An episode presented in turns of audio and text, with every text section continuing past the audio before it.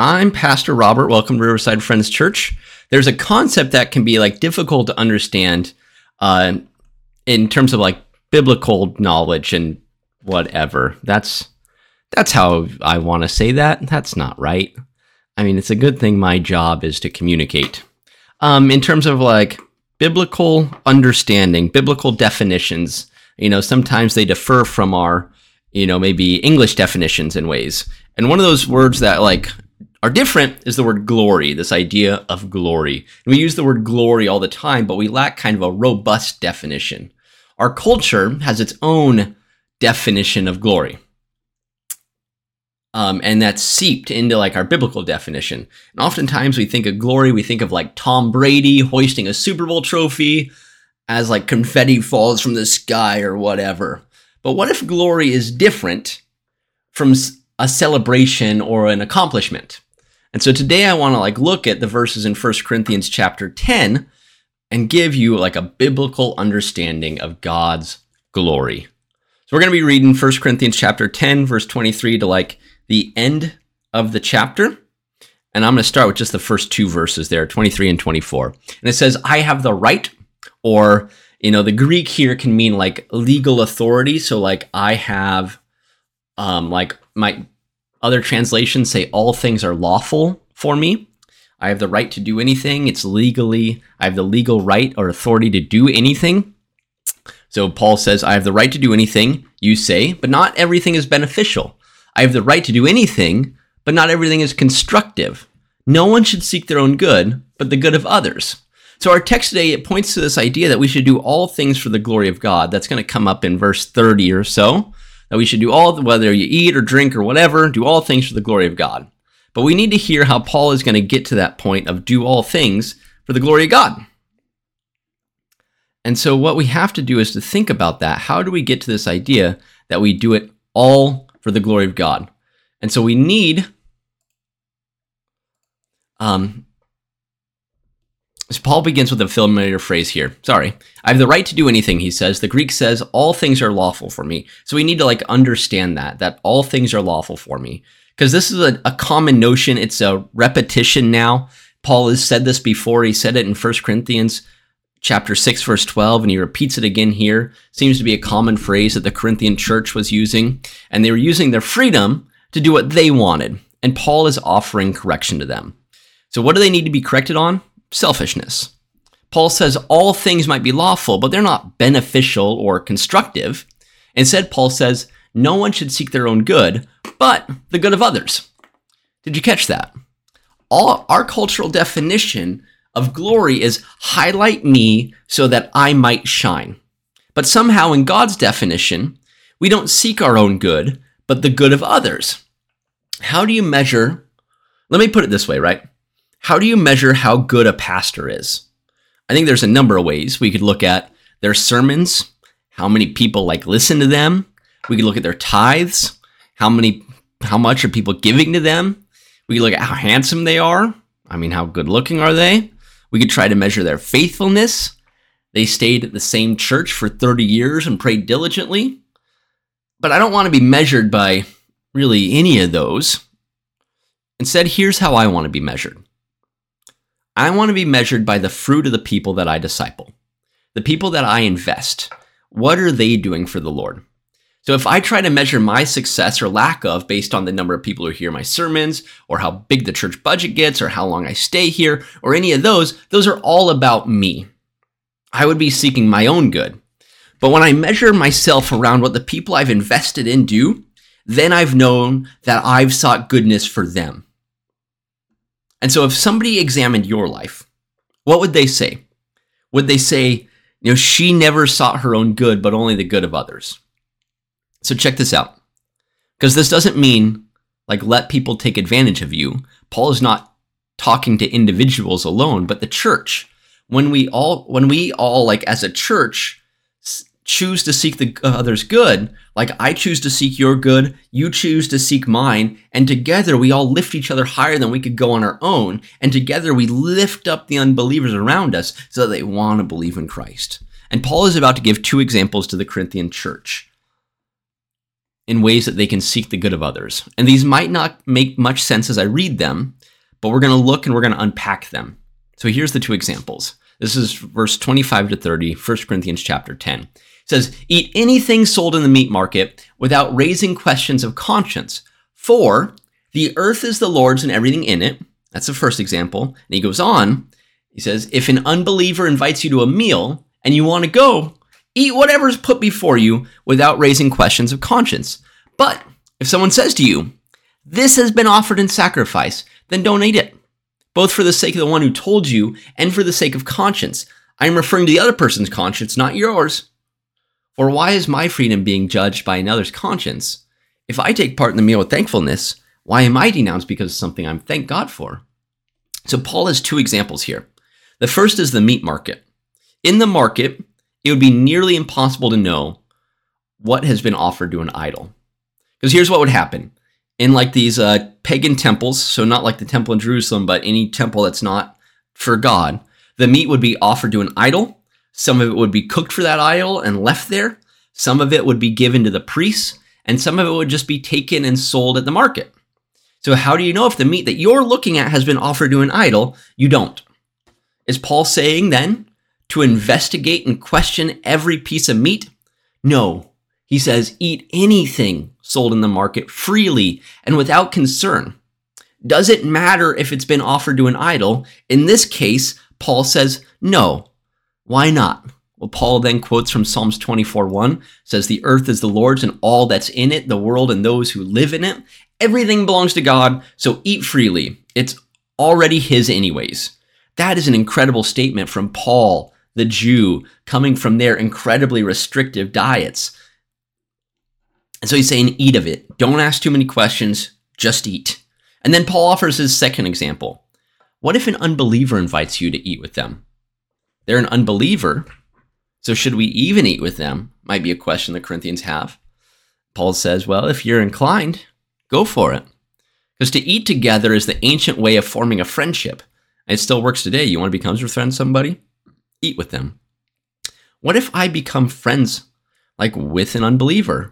Paul says if you want to go, go. Go and eat their food willingly and happily and don't ask too many questions about if it was offered to an idol or not. So when we were on when we were in the mission field, we lived on this etho, ethos. Our prayer was constantly, Lord, where you lead me, I'll follow. What you feed me, I'll swallow.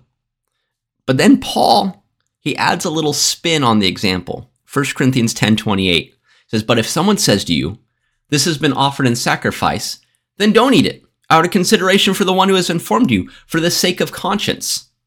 And I think the question we need to raise and we need to ask is, who? Who is the someone who is telling this to you?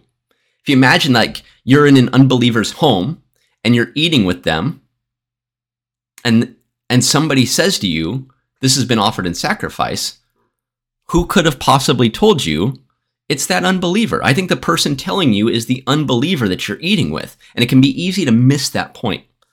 That's what I'm imagining, Paul. So imagine that you sit down with an unbeliever, they offer you some food, then they let you know that this has been offered to an idol. What's behind that? What's the heart behind that? I can imagine that this unbeliever is trying not to offend you. They're trying to build a relationship with you as a believer. Then should you eat it? Because now they're saying, hey, I think I know that you don't eat food offered to an idol, and I want to let you know this in particular was offered to an idol. And so they might be saying, eat of all of this, but be careful for this one dish, because this has meat that's been offered to an idol. So then, should you eat it? No, Paul says they've been kind and they've let you know that this came from an idol. And I think and I think I know that you can't eat this part. So Paul says don't eat it for the sake of the one who told you, for the sake of conscience. Whose conscience? Well, it's not your own, because Paul goes on 1 Corinthians 10:29, I mean the other's conscience. Maybe the unbeliever's conscience, not your own. For that reason, for their, for what they think, don't eat this. Not because of you, for why should my liberty be subject to the judgment of someone else's conscience? Uh, when I was on the mission field, we would bring, we would have teams come visit us, and we would tell them before they came, if you come, if you come and visit us, there is no vegetarian option in the village. Being a vegetarian is a rich person's choice. And when we go to the villages, the Cambodians would sacrifice, not to an idol, right? But economically, they would sacrifice so that they could share their best with us. So they might take their chicken, their egg laying chicken, and they might go, okay, I'm going to sacrifice this economically. I'm going to give up the eggs here so that I can provide my best for these, this group that wants to come visit me. And to not eat their chicken in that moment would be rude. Their chickens also don't have much meat on them. They are mostly bone and gristle, but they are happy to give them up for you. Whose conscience do you eat that t- tough chicken for? Not yours. For theirs to show appreciation for their sacrifice. Being a vegetarian is a rich person's choice. So Paul is saying when somebody shows that they care about you, respond in kind and accept their request. That's how you seek their good. We and we could spend all day coming up with examples of how people have loved us well and have tried to build relationships with us, even unbelievers, right?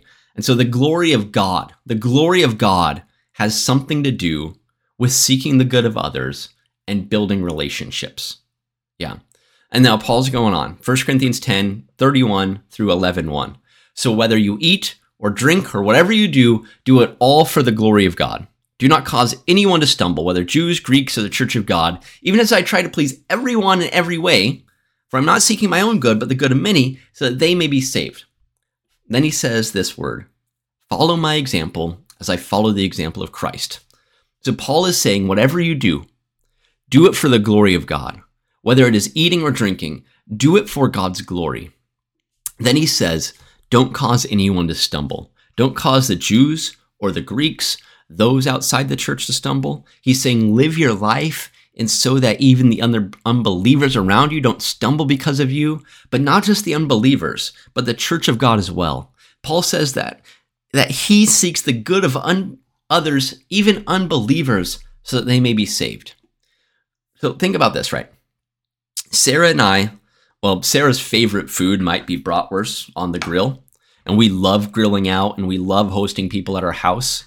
And at Johnsonville, they have these brats that are pre-cooked in beer. They've been boiled in beer, and you just throw them on the grill. Ten minutes, they're pre-cooked. You just warm them through. Boom, you get a little charcoal flavor. Good to go. Now, we don't usually buy those. Usually, we buy the Hy-Vee ones because those are Sarah's favorite. That's great. But if I invited, imagine that you know, I invite somebody over in recovery from alcohol addiction. And I had mistakenly bought those beer brats that have been boiled in beer over the regular ones we get. And what if I saw that guy reaching out for one of those brats? What I would do is I would take my tongs and I'd slap their hand. I would let them know out of love for them, hey, don't eat that one. Here, this one's for you. This one doesn't have a Busch Light aftertaste. You know, I don't even know if they taste that way because I don't buy them because I love working with people in recovery. I just don't want even want to cause the any of that. I just stay away from anything alcohol. You get and you can get the heart behind stopping that person from eating it, and I, I hope you can see that. And that's what Paul is describing when the unbeliever says, This food has been sacrificed to an idol. This is what Paul means when he says, Don't cause anyone to stumble. Paul's heart is that they might be saved. Paul says, I don't seek my own good, but the good of many, so that they may be saved. And so we can kind of add this final part to our definition of glory, because we've seen that glory has to do with relationships and giving up for the other and seeking their good. And we can see that God is glorified when people are saved. So Paul then has one of the most fascinating lines in scripture. 1 Corinthians 11, 1. He says, Be imitators of me or some translations say, imitate me or follow my example as I follow the example of Christ. Be imitators of me as I am of Christ. And the Greek is that, that concise. Follow me as I follow Christ. Follow my example. Imitate me. So often we tell people, follow Jesus. Follow Jesus. When in reality, often the first example they have is not Jesus, but you and me could we say to the church, could we say to God's people, church, follow my example. What you see me doing, imitate me. Follow my example as I follow Christ. And Paul is saying that he serves as an example for living for God's glory and the goodness of others. And so let's see this. Let's like put this all together. What is God's glory? I'm going to say that God's glory is the person, place, or time when God makes his holiness known. God's glory is not an individual or team accomplishment to win victory. It's where God's holiness is known. See, the glory of God in this context is not an individual pursuit per se, but is rather an ambition lived out in relation to others, both believers and unbelievers, building up one another, living among unbelievers with the goal of their salvation is the pursuit of the glory of God, making his holiness known to the very ends of the earth. See, God is glorified in the progress of the gospel. As his gospel spreads from person to person, to Cambodia, to Asia, to Africa, to the ends of the earth, as the gospel spreads, God makes his holiness known, and that is his glory. So, do you bring God glory? Well, do you live for the good of others so that they may know Christ? If your focus is not on winning more to Jesus Christ, God is not fully glorified in you. And I would encourage you to seek the good of others so they might be won to the gospel. And with that, I'm going to stop and let's pray. Heavenly Father, thank you for this time together this day. Would you continue to show us ways in which we can live for others? Would you show us the meat markets of our time? And for those unbelievers who want to meet with us, Lord, would you just show them to us? Lord, would you just make yourself known in our lives that we might glorify you by making your holiness known? we ask this in your name. Amen.